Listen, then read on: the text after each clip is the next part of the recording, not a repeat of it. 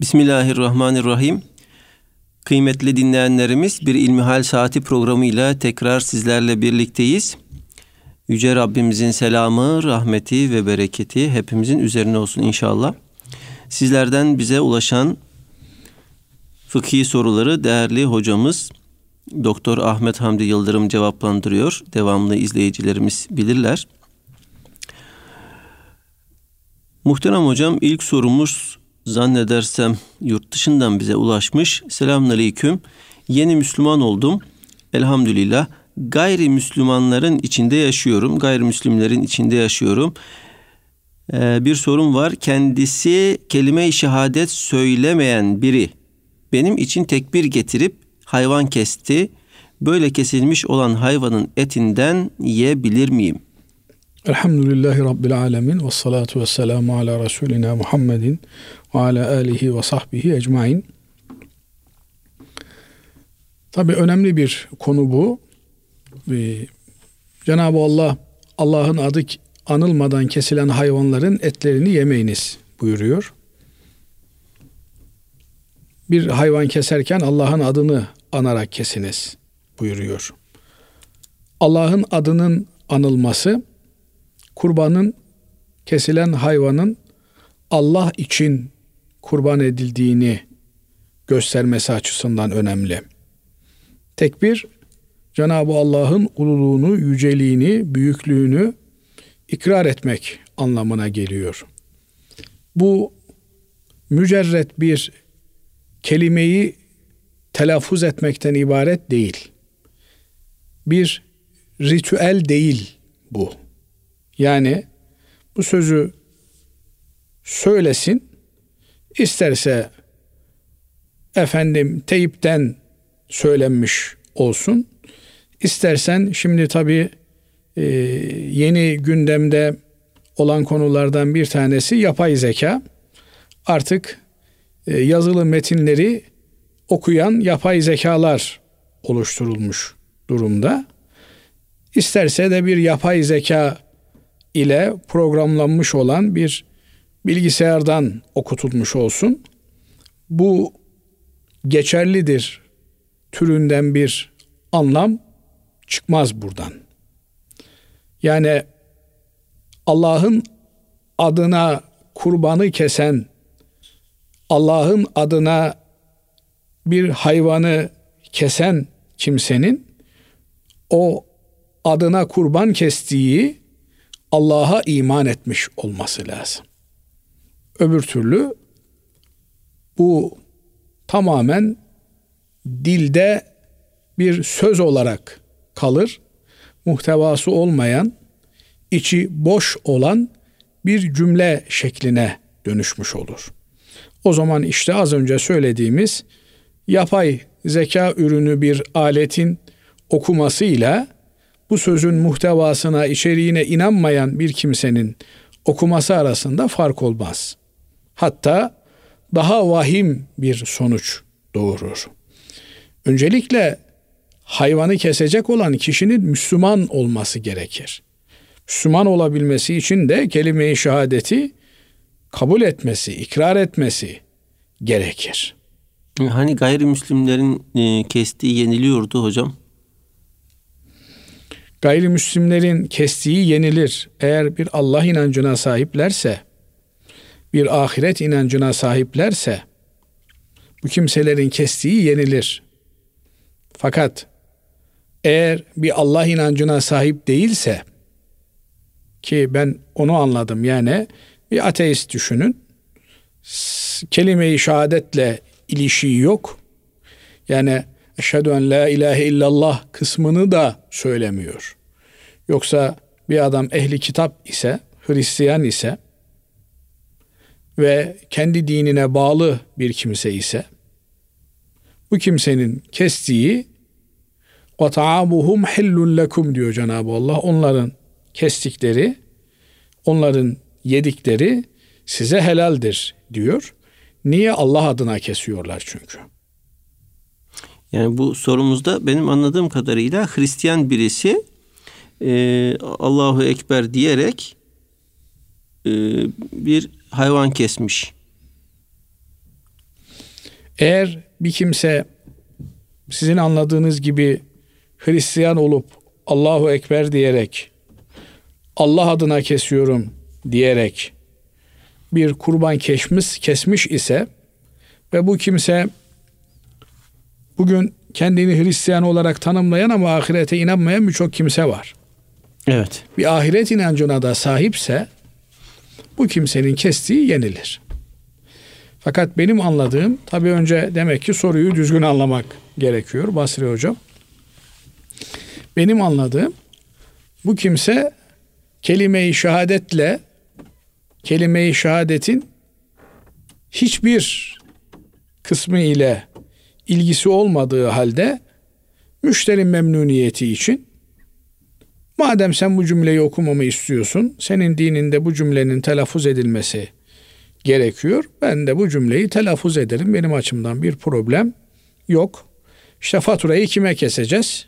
Türünden Ahmet'e Mehmet'e tamam Allah adına Allahu Ekber diyerek ben senin kurbanını keserim hmm. demiş ise evet. bir kimse burada bu Allahu Ekber lafzının Bismillah lafzının bir lafızdan ibaret kalmaması gerekiyor. Onun muhtevasına kişinin iman etmiş olması gerekiyor. Binaenaleyh Hristiyan da olsa Allah'a inandığı için, Yahudi de olsa Allah'a inandığı için onların Bismillah diyerek bir hayvanı kesmesi muhtevasına inandıkları bir cümleyle hayvanı Allah için kestiklerini gösteren bir işarettir. Fakat bugün tabi kültürel anlamda Müslümanlık, kültürel anlamda Yahudilik, kültürel anlamda Hristiyanlık çok yaygın olduğu için adam Müslüman ama namaz kılmıyor. Namaz kılmamakla kalmıyor. Namazın gereği yok diyor. Yani istersen kılarsın diyor. Allah sana namazı sormayacak diyor. Efendim kendilerince bir din anlayışı getirmişler.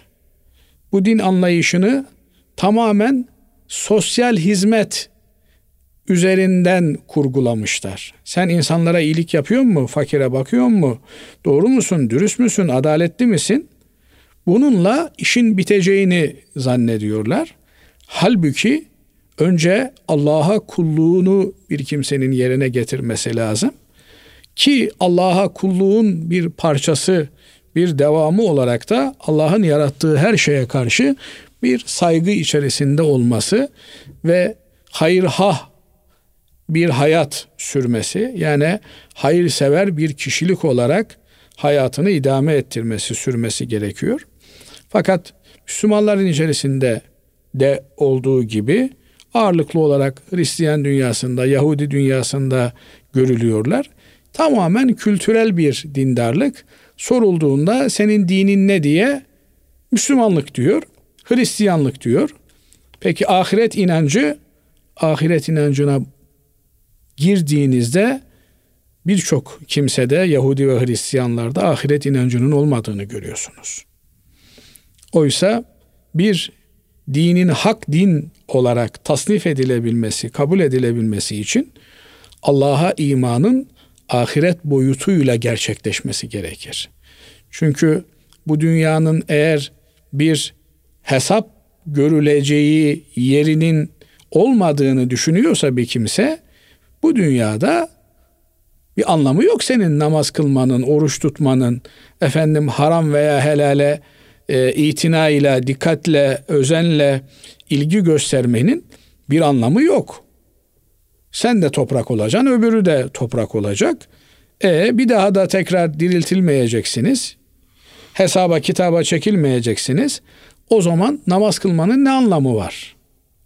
Binaenaleyh dinin olmazsa olması Maliki yevmiddin yani bir ceza gününün olduğuna, o günün sahibinin de Allah olduğuna iman etmek gerekiyor. Binaenaleyh bir kimsenin eğer kendisi bizzat Allah'a iman etmiş, ahirete iman etmiş bir kimse değil ise onun besmele çekmesi bir yana hatim de getirse kurban keserken onun kestiği kurban yenmez. Çünkü kestiği kurbanın yenmesi için dindar olması gerekir. Yani bir dine inanması gerekir. Hatta bir Müslüman, dini bütün bir insan e, unutmuş. İlk defa kurban kesiyor. Veya işte telaşla beraber Bismillah demeyi unutmuş. Bunun kestiği hayvan yenir mi? Yenir. Ama besmele çekmedi. Besmele çekmedi ama onun ağzı besmeleli. Yani bir ritüel olarak e, düşünmemek gerekiyor bunu. Önemli olan bu hayvanı ne için kesiyorsun sorusuna veya e, efendim sorgusuna Allah için ancak hayvan kesilir, kurban yapılır diye bir bilince sahipse bir kimse bunu unutarak telaffuz etmemiş olsa dahi bunun kestiği hayvan yenir. Ama ağzında işte hatır için Bismillah sözü var. Fakat o Bismillah'ın muhtevasına, içeriğine iman etmemiş, Allah tanımıyor bir kimse veya ateist değil, deist. Ne demek deist? Ahiret tanımıyor. Ahiret inancı yok. Böyle bir kimsenin kestiği hayvan da yenilmez.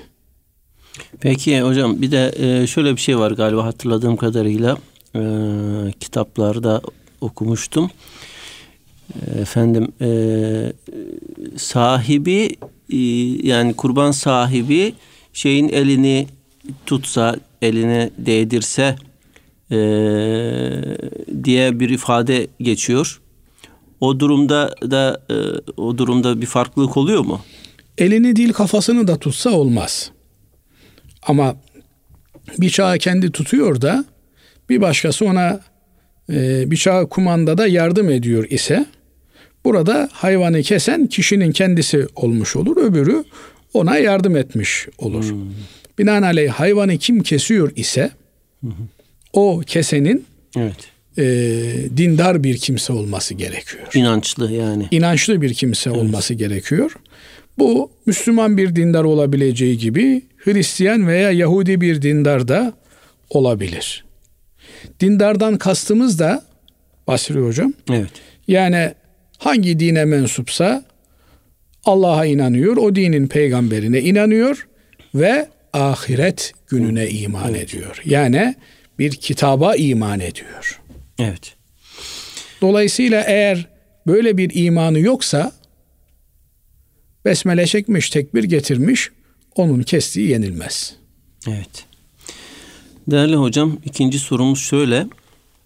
Abdestliyken az da olsa uyumak abdesti bozar mı? Önce bir latife yapayım. Uyumak abdesti bozmaz. Oo. Abdesti uyanmak bozar. Adam uyuduğu sürece eğer abdestli olarak yatağa yatmışsa uyuduğu sürece abdestli olmanın sevabını alır. Uyandığında abdesti bozulur. Önce bunu böyle bir tasih etmiş olalım. Uyumak değil, uyanmak abdesti bozar. Ama e, mamafi uyuyunca uyanmak da bazen uyanamaya da biliyor tabii insan. Cenab-ı Allah iman selameti versin. Şimdi uyumayı alimlerimiz e, detaylı bir şekilde incelemişler. Aslında uykunun kendisi abdesti bozmuyor. Uyku durumunda abdest bozma mahallerini kontrol etme imkanı olmadığı için buralardan tabiri caizse bir abdest kaçağı olma ihtimali güçlü olduğundan dolayı ki buna zanlı galip diyoruz. Yani ağırlıklı bir kanaat var. Bu ağırlıklı kanaat var olarak değerlendirilip yoğun bir şekilde uykuya dalan bir kimsenin abdestinin bozulacağı söyleniyor. Bu da uzanarak yatmak olarak değerlendiriliyor. Yani mak adını yerden ayrıştırarak yanı üzerine efendim sırtı üzerine yüzü koyun yatan ve uyuyan bir kimsenin uykusu abdesti bozar. Fakat sağlam bir şekilde makadı yere basan bir kimsenin bu pozisyondayken bir abdest kaçağı ihtimali neredeyse sıfır olacağından bu uyku abdesti bozmaz denilmiş. Bunun da ölçüsünü efendim işte bir yere dayanmadan bağdaş bir şekilde yere makadını tam rapt ederek oturarak uyumuş olan bir kimsenin 5-10 saniyelik efendim 1-2 dakikalık kestirmesinin abdesti bozmayacağı yönünde alimlerimiz kanaat bildirmişler. Ama bir tarafa yaslanır. Önüne bir rahle koyar, rahleye efendim kollarını koyup onun üzerine başını koyar. Uyuya kalırsa bir kimse bu tür pozisyonlarda abdest kaçağı söz konusu olabileceğinden abdesti bozulur denilmiş. Burada temel olan mesele şu. Bir kimse e, bazen işte çok yorgun olunca insan bir anlık böyle dalıyor. O bir anlık dalmalar abdesti bozmaz. Ama uyumak için pozisyon almışsa ki burada müsaadeniz olursa bir konuyu hatırlatmak isterim tekrar. Ebu Hanife Hazretleri'nin 40 yıl yassı abdestiyle sabah namazını kıldığı evet. rivayet edilir. Ne demek bu? Yani gece yatağa yatmamış demek. Yoksa efendim e, midesi ağırmıştır, karnı ağırmıştır, abdest ihtiyacı olmuştur, gitmiş abdest almış vesaire etmiş olabilir. Ama 40 yıl yassı abdestiyle sabah namazını kıldı ifadesinin karşılığı 40 yıl yatak yüzü görmemiş olmasıdır. Bu 40 yıl bir mübalağa ifadesi de olabilir. Evet. Benim kanaatime göre 40 yıldan da fazla. Yani ilim tahsiline 5 yaşında 10 yaşında ne zaman başlamışsa o tarihten ölünceye kadar yatak yüzü gördüğünü zannetmiyorum Ebu Hanife Hazretleri'nin. Tabi bu arada yine yeri gelmişken bir noktaya daha temas etmek isterim.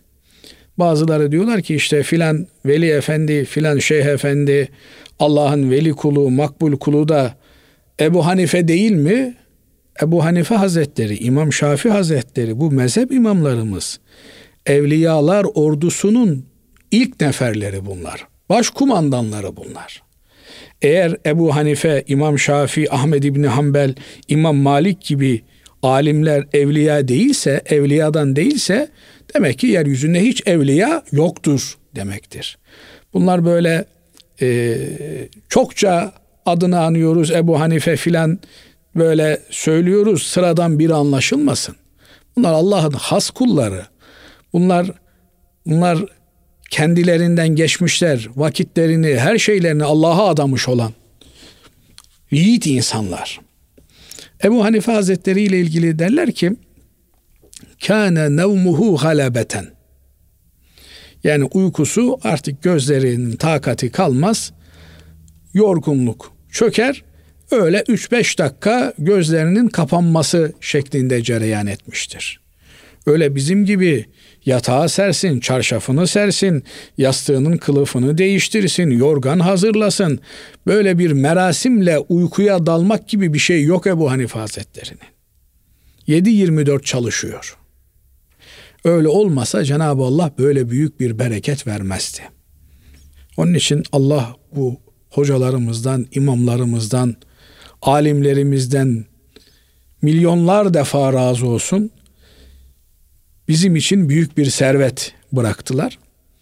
Şimdi ben Ebu Hanife Hazretlerinin bu halini talebeye anlatmakta zorlanıyordum.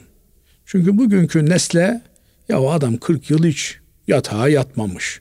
50 yıl yatağa yatmamış. Uykusu bir an işte öyle gözleri kapanıyor. Nerede olursa artık gözlerine hükmedemez hale gelince gözleri yumuluyor 5-10 dakika en fazla. Fakat bir dönem yoğun bir şekilde Japonya'dan haberler okuyunca demek ki bu dönemde bile var. Japonlarda çok önemli bir kesim aşırı iş hastalığından ölüyor. Aşırı çalışmaktan. İşte yine geçen bir haberlerde baktım. Japonlar emeklilik yaşının 80'e çıkartılması için dilekçe vermişler. Yani millet 65 yaşını 67 yaşını düşürmek için uğraşıyor. Memleketimizde EYT dedilen bir şey var. Emekliliği, emekliliği yaşa takılanlar diye. Adam 45'inde emekli olmak istiyor. 50'sinde emekli olmak istiyor. Bu arada da işte benim 200 sene kaldı Basri Hocam emekli olmaya. Hayır olsun inşallah. Allah razı olsun. Yani erken emekli olmaya çalışırken Japonlar 80 yaşına çıksın diyorlar. Evet. Toplantıda efendim metroda merdivende birinin artık uykuya yenik düşüp de kenarda uyuması ayıp sayılmıyormuş. Yani adam gece gündüz çalışıyor kardeşim. Uyku ne zaman gelirse o zaman da uyuyor. E bugün bile Japonlar dediğimiz kimselerin içerisinde böyle insanlar varsa Ebu Hanife Hazretleri'nin, İmam Şafii'nin, Ahmed İbni Hanbel'in, Muhammed bin Hasan-ı Şeybanilerin bu mezhep imamlarının gecelerini gündüze kattıklarında hiç şek ve şüphemiz yok artık. Bunu eskiden sıkılarak söylüyordum. Şimdi rahat rahat söylüyorum. Dolayısıyla bu tür uykular yani adam rahlesinin başında ders çalışırken efendim e, yazı yazarken bir an böyle dalmış 2-3 dakika kendinden geçmiş ama oturağı sağlam bir şekilde yere basıyor. Bu uyku abdesti bozmaz. Evet. Fakat eğer oturak yerden ayrılmışsa o zaman bu tür uykular neticesinde abdest almak gerekir. Çünkü bir abdest kaçağı söz konusu Hocam, olabilir. Bu değişik diğer mezheplerde e, farklı bir hüküm var mıdır? Çünkü e, birçok hacıdan, e, umreciden şöyle şeyler duyuyoruz. İşte adamlar yatıyor, sonra kalkıyor, namaz kılıyor tarzında. Yani e, Mekke'de e, efendim e, Kabe-i Muazzama'nın etrafında işte e, değişik ülkelerden, değişik kültürlerden gelen insanlar var. Şimdi temel ilke bu. Yani yellenmek her mezhepte abdesti bozuyor. Uyku da yellenme ihtimali güçlü olduğu için abdesti bozar kabul edilmiş. Fakat yatmak abdesti bozmaz. Yani adam mesela uzanmış. Uzanmış. Ucunu dinlendiriyor, uyumamış. Abdesti bozulmaz. Evet. Bazı kimseler var. Vücudu yorulunca çünkü ayeti kerime ne diyor? اَلَّذ۪ينَ يَذْكُرُونَ اللّٰهَ قِيَامًا وَقُعُودًا وَعَلَى جُنُوبِهِمْ Evet. Allah'ı ayakta oturarak ve yanları üzere yatarak zikredenler. Demek ki zikir ayakta olabileceği gibi oturarak olabilir ve adam vücudunu dinlendirmek için çünkü vücudun da üzerimizde hakkı var. Yani bu vücudu hor kullanıp da namazda, kıyamda zorlanabilecek hale getirmenin de bir anlamı yok. Tesbih çekecek adam uzanmış. Tesbih çekiyor. Çekebilir. Zikrediyor. Zikredebilir. Murakabe yapıyor. Murakabe yapabilir. Elbette murakabenin zikrin bir adabı var. Ama bu zikri oturarak yapmak anlamına alınmasın. Otururken zikretmek. Şimdi derler ki e, namaz kılan bir adamın filan işi yapması doğru değil.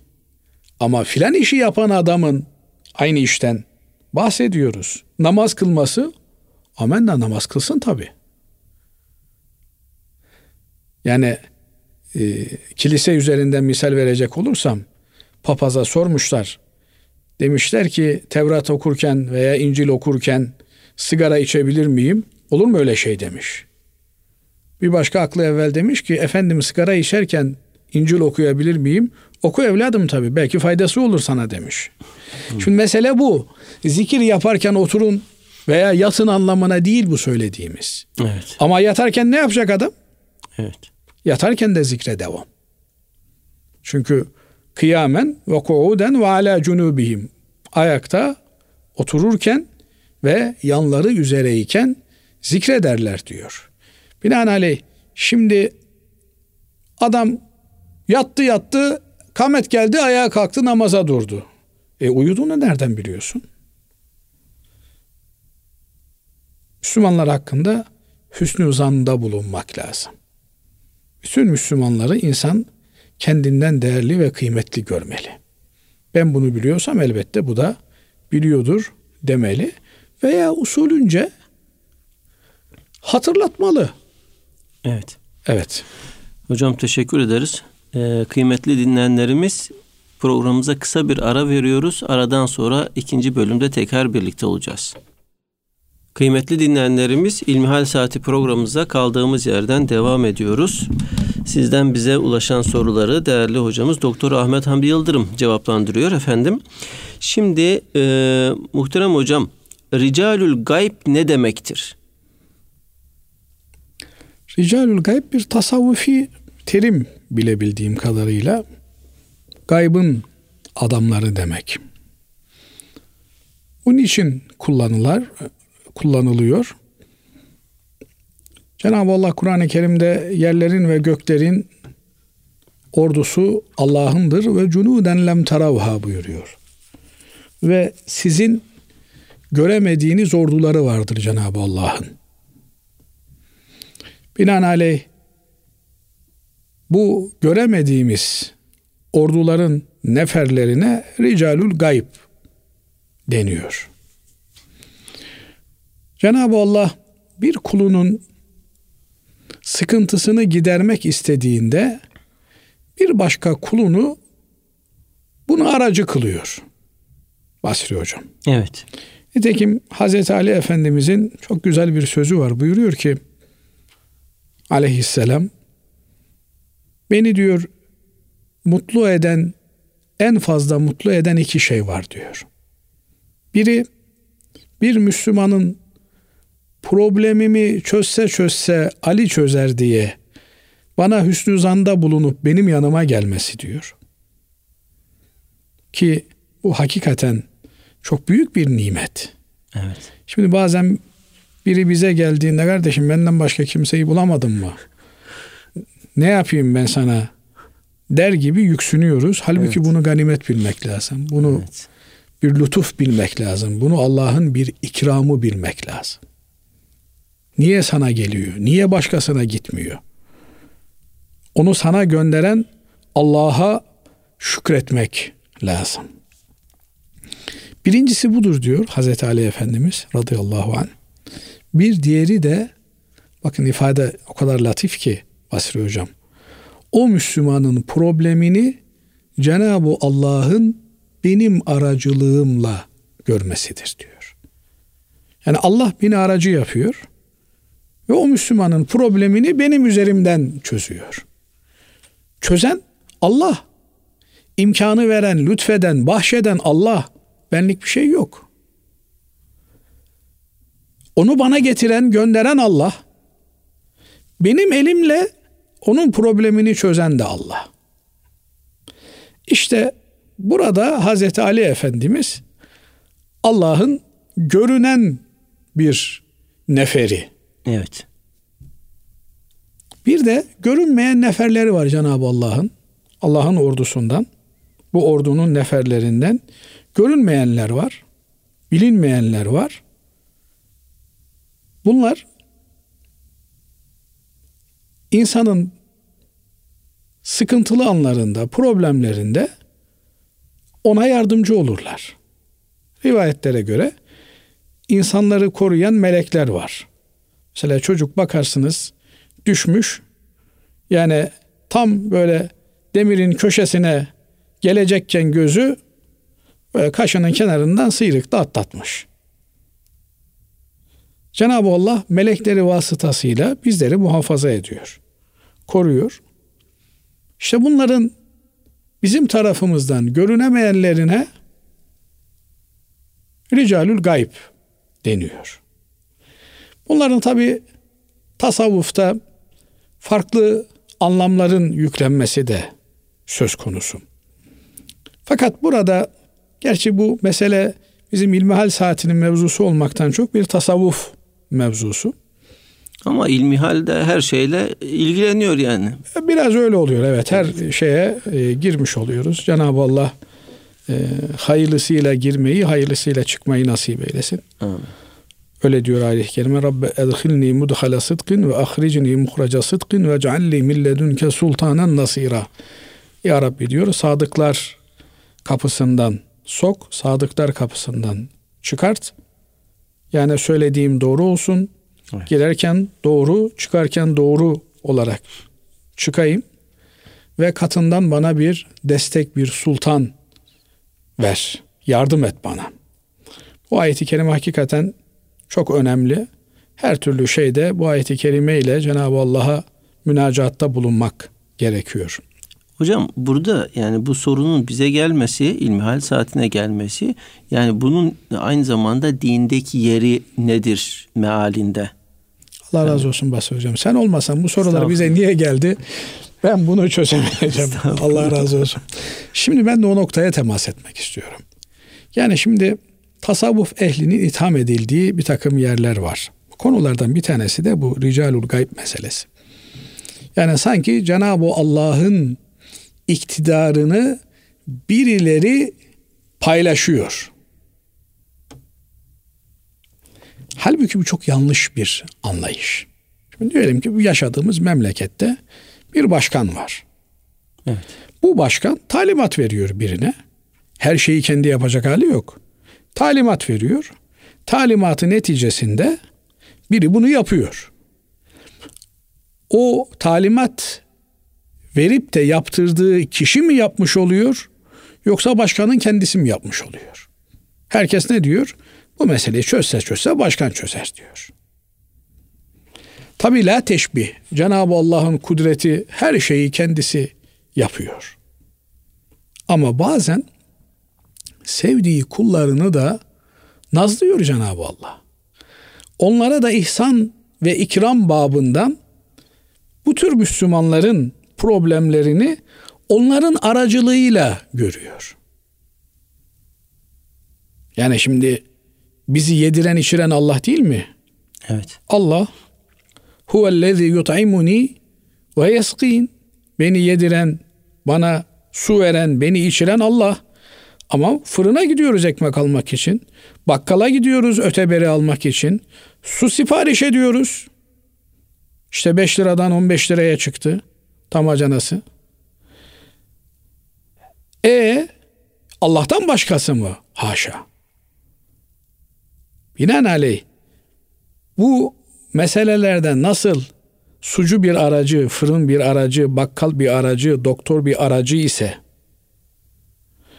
aynı şekilde bir salih zatın yanına gidip de problemimizi ona anlattığımızda, ondan dua istediğimizde o da bir doktor hükmündedir. Bazen bakarsınız çok büyük sıkıntılarla böyle yani için içinize sığmıyor. Patlamak üzeresiniz. Salih zatın yanına gidersiniz. Beş dakika oturursunuz dizinin dibinde. Evladım bu da geçer der. Bütün sıkıntılarınız geçmiş. Allah'ın bir ikramıdır bu o salih zata. Onun için Cenab-ı Allah künü mas sadikin buyuruyor. Sadıklarla, salihlerle beraber olun buyuruyor. Niye? Onların sıdkı, onların iyi halleri size sirayet eder. Siz de üzüm üzüme baka baka kararır veya aklanır. Siz de olgunlaşırsınız bu sayede. Binaenaleyh burada ricalul gayb diye Allah'a rağmen Allah'ın iktidarını paylaşan kimseler yok. Bunlar Allah'ın sevgili kulları. Cenab-ı Allah bazen bunlar vasıtasıyla bir kuluna hediye gönderir. İşte Hazreti Ali Efendimizin sözünde gördüğümüz gibi ihtiyaç sahibini sana Allah gönderir. O ihtiyaç sahibinin problemini de Allah çözdürür. Bir sıkıntıyla yatarsın. İşte Aziz Mahmut Hüdayi Hazretleri gece rüyana teşrif eder. Sana iki çift nasihat eder. Şimdi zannediyor musunuz ki İstanbul'da işte karşıda Avrupa yakasında Ebu Ayyub Ensari Hazretleri'nin mübarek türbesi. Burada da Aziz Mahmut Hüdayi Hazretleri. Yine karşının Beşiktaş civarında Yahya Efendi. Evet. Bu zatlara akın akın giden insanlar orada taşı toprağı ziyarete gitmiyorlar. Gittiklerinde bir manevi huzur buluyorlar. Bir haz alıyorlar, bir tat alıyorlar. Efendim şimdi yine ithamlardan bir kısmı da kabirlere tevessül ediyorlar, teberrük ediyorlar. Ya kimsenin gidip de kabrin taşına toprağına el sürdüğü, çaput bağladığı yok. Varsa böyle yapan yanlış yapıyor. Kimsenin gidip de Ebu Ayyub Hazretlerinden radıyallahu teala an veya işte Hüdayi Hazretlerinden veya Yahya Efendi'den gidip bir e, ihtiyacını karşılaması için ondan medet umması diye bir şey yok. Ne var? Orada Allah'ın salih bir kulu yatıyor. Allah'ın rahmeti orada iniyor. Öyle demiyor mu hadisi şerif? Salihlerin anıldığı yere Allah'ın rahmeti iner diyor. E peki salihlerin kabirlerinin olduğu yere orada onu anıyorlar. O zatı dile getiriyorlar. Oraya Allah'ın rahmeti inmez mi?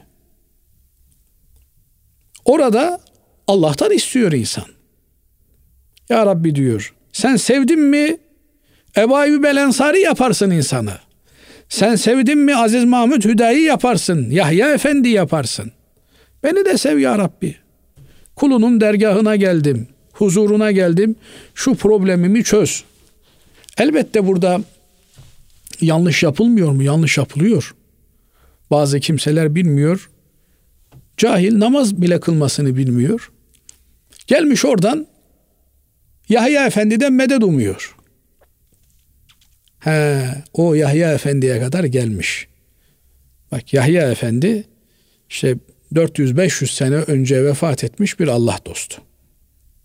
Adamı ölü haliyle tırnak içerisinde kabrine kadar getirmiş. Sen diriysen o kabirden al da adamı hemen yanındaki camiye sok. İtham edeceğimize yapmamız gereken eksik bir şey varsa, yanlış bir şey varsa onu düzeltmeye çalışmak, tasih etmeye çalışmak.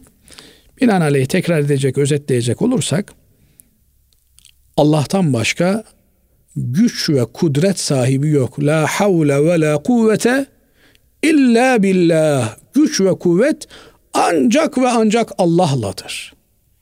Allah'a sığınan bir kimse Allah'ın güç ve kuvvetinden medet umarak bir şey yapabilir. Ama Cenab-ı Allah her şeyi bir sebebe bağlamış. Bakarsınız bir arıdan fayda görürsünüz. Bakarsınız bir karıncadan fayda görürsünüz. Bakarsınız bir insandan fayda görürsünüz. Mesele o faydayı karın, karıncadan, arıdan, adamcadan değil de Allah'tan geldiğini bilebilmek ve böyle bir faydaya Allah sizi nasipli kılmışsa bunun da kaynağının Cenab-ı Allah olduğunu muhataba bildirmek gerekir. Evet. Evet. Allah razı olsun değerli hocam. Şimdi ki sorumuz şöyle. Görevli bir cami imamının bir meşguliyeti sebebiyle namaz kıldırma işini bunu yapabilen birisine devretmesi ancak devredilenin buna mukabil ücret talebinde bulunması ve imamın da bunu ödemesi. Böyle kılınan ve kıldırılan namaz sahih olmuş olur mu? Şimdi kural bir. Bir kimse kendisi yapmakla mükellef olduğu bir vazifenin karşılığında ücret talep edemez. Yani ben namaz kılmaya mecbur muyum? Mecburum. Namaz kılıyorum diye ücret talep edemem. Efendim ben namaz kılarken arkama da cemaat birikmiş bana uymuşlar. Ben size parayla namaz kıldırırım diyemem. Zaten kılıyordum. Millet gelmiş kıldırmış. Fakat ben bu namazı efendim Beşiktaş Merkez Camii'nde kılmak zorunda mıyım? Değilim. Zeytinburnu'nda oturuyorum. Zeytinburnu Merkez Camii'nde kılacağım. Evimin yanında, işimin yanında ezan okunurken işimi gücümü bırakacağım. Abdestli bir şekilde camiye koşup ibadetimi yapacağım. Öyle değil mi? Evet. Tamam. Ama eğer sen bana diyorsan kardeşim sen Beşiktaş'a gel. Ben üç gün vazifede bulunamayacağım. E Zeytinburnu'ndan Beşiktaş'a ben gel git yapamam. Geldim mi orada kalacağım. Binaenaleyh üç gün boyunca işimden izin almak zorunda kalacağım. Bu yönüyle de benim maaşımdan kesinti olacak. Bunu talep etme hakkı var birinin. Ama cami cemaatinden cami biri cemaatinden ise hocam. Cami cemaatinden biri ise bu kimsenin böyle bir şeyi talep etmesi doğru bir şey değil. Peki namaza bir e, kusur getirir mi? Yani tabii böyle bir muameleyi, böyle bir e, pazarlığı bilen bir kimsenin namazına getirir. Ama başkası bilmiyorsa onun namazına bir kusur getirmez. Kaldı ki cemaatin de imam bunu öyle mi yapıyor, böyle mi yapıyor diye bu tür meselelerin peşine takılması da şeytanın vesvesesinden başka bir şey değildir. Kardeşim sen kıl namazını, al rahleni, çekil kenara, Kur'an-ı Kerim'ini oku. Efendim öyle mi yaptın, böyle mi yaptın deme. Eğer gayri ihtiyari olarak kulağına gelmişse İmam Efendi'ye de ki İmam kardeşim işin var herhalde olabilir insanlık hali. Ben burada o vazifeyi deruhte ederim. Sen benden başka kimseyi arama. De evet. buyur imamlık vazifesini sen yap. Efendim ben yapamıyorum. Ben beceremiyorum. Her şeyi beceriyorsun da imamlık yapmayı niye beceremiyorsun? Üç gün otur. Hoca efendinin dizinin dibinde talim yap. Üç gün sonra sen de namaz kıldırabilecek seviyeye, kifayete, yeterliliğe gelmiş olursun inşallah. Evet. Soru. İçki içmek dinimizce haramdır ve yapılmaması gereken bir iştir. Ancak içki içmiş birisi ne kadar bir zaman sonra abdest alıp namaz kılabilir? Şimdi içki içmek haram. Evet. Niye? İllet olarak diyor ki kitaplarımız insanın aklını başından alır, perdeler, sarhoş eder. Nedir sarhoşluk? Kişinin ne dediğini bilmemesi, yerle göğü birbirinden ayırt edememesi, hezeyanlarda bulunması, abuk subuk şeyler söylemesidir. Binaenaleyh içki içmiş, sarhoş olmuş olan bir kimse bu hal üzerinden geçtikten sonra efendim bir saat, iki saat bilmem hiç Cenab-ı Allah karşılaştırmadı böyle kimselerle. Ne zaman ayılır, ne zaman şey yapar bilmem. Ama yani yarım saat, bir saat diyelim. Acı bir kahve aldı, kendine geldi. E ondan sonra abdestini alıp namazını kılabilir. Ama sarhoş olmadıysa hocam? Sarhoş olmadıysa bu kimsenin namaz kılmasına mani bir durum yoktur. Haram işlemiştir. Evet. Yani içki içmek sarhoş olsa da olmasa da Haram. çünkü e, bu kişiden kişiye değişen bir olay değil. Genel itibariyle sarhoş ediyorsa adam mesela kaşarlaşmış affedersiniz. Ona dokunmuyor. Ama sıradan bir insanı sarhoş ediyorsa bir şey ona da haramdır. Fakat sarhoş olmadığı sürece abdestini alıp namazını kılabilir. Evet. Veya sarhoşluğu geçtikten sonra abdestini alır, namazını kılabilir. Sarhoşluğunun geçmesi de aklının başına gelmesi demektir. Evet. Teşekkür ederiz. Allah razı olsun. Cümlemizden. Kıymetli dinleyenlerimiz bir İlmihal Saati programımızın daha sonuna ermiş bulunuyoruz. Hepinizi Allah'a emanet ediyoruz efendim. Hoşçakalın.